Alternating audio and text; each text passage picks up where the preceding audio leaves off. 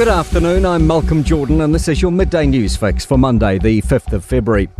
Senior Māori ministers are defending the government's approach to Māori issues at Waitangi. Speaking at a pre-government arrival Porphyry Forum on the treaty grounds, Māori Development Minister Tama Potaka says there's been a lot of misinformation about treaty issues. There has been a lot of reports that we are degrading te reo and running it down, and those are reports. I could say from the Prime Minister, we're absolutely supportive of everyone speaking Māori, talking Māori.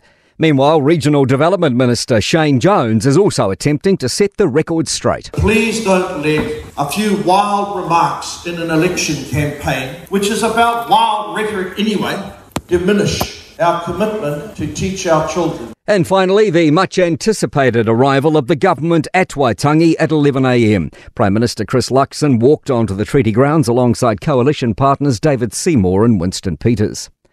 Emergency crews have contained an eighty hectare pine plantation fire west of Christchurch at Kirwee along the Waimakariri River.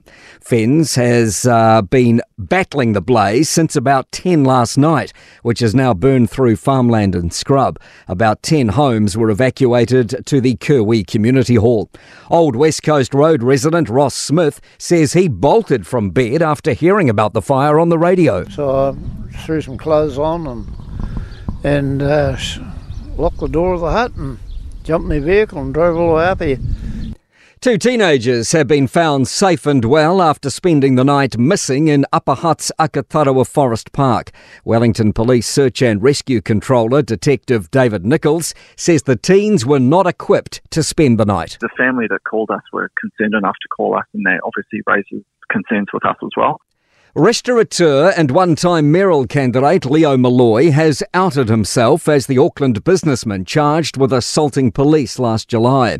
Police claim he assaulted one officer and obstructed another.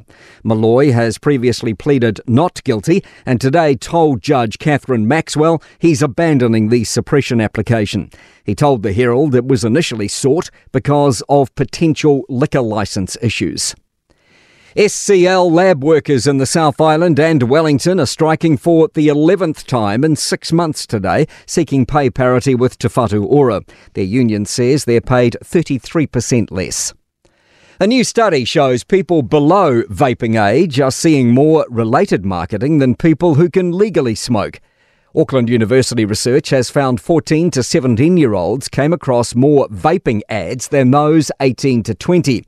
Half of the more than three thousand five hundred under twenty-ones reported encountering marketing on at least one social media platform.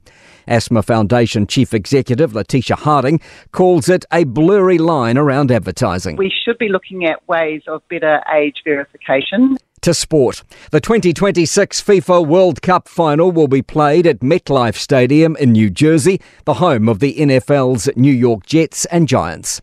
Ryan Fox has moved into the full field for the next event on the P G A Tour. Fox was one of the alternates for the Phoenix Open, but has now been elevated to a start following the withdrawal of Davis Riley.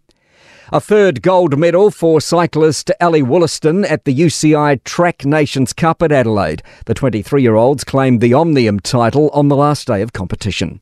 I'm Malcolm Jordan. That's your latest News Fix. We'll be back with the next update at five p m from the Newstalk Z B newsroom.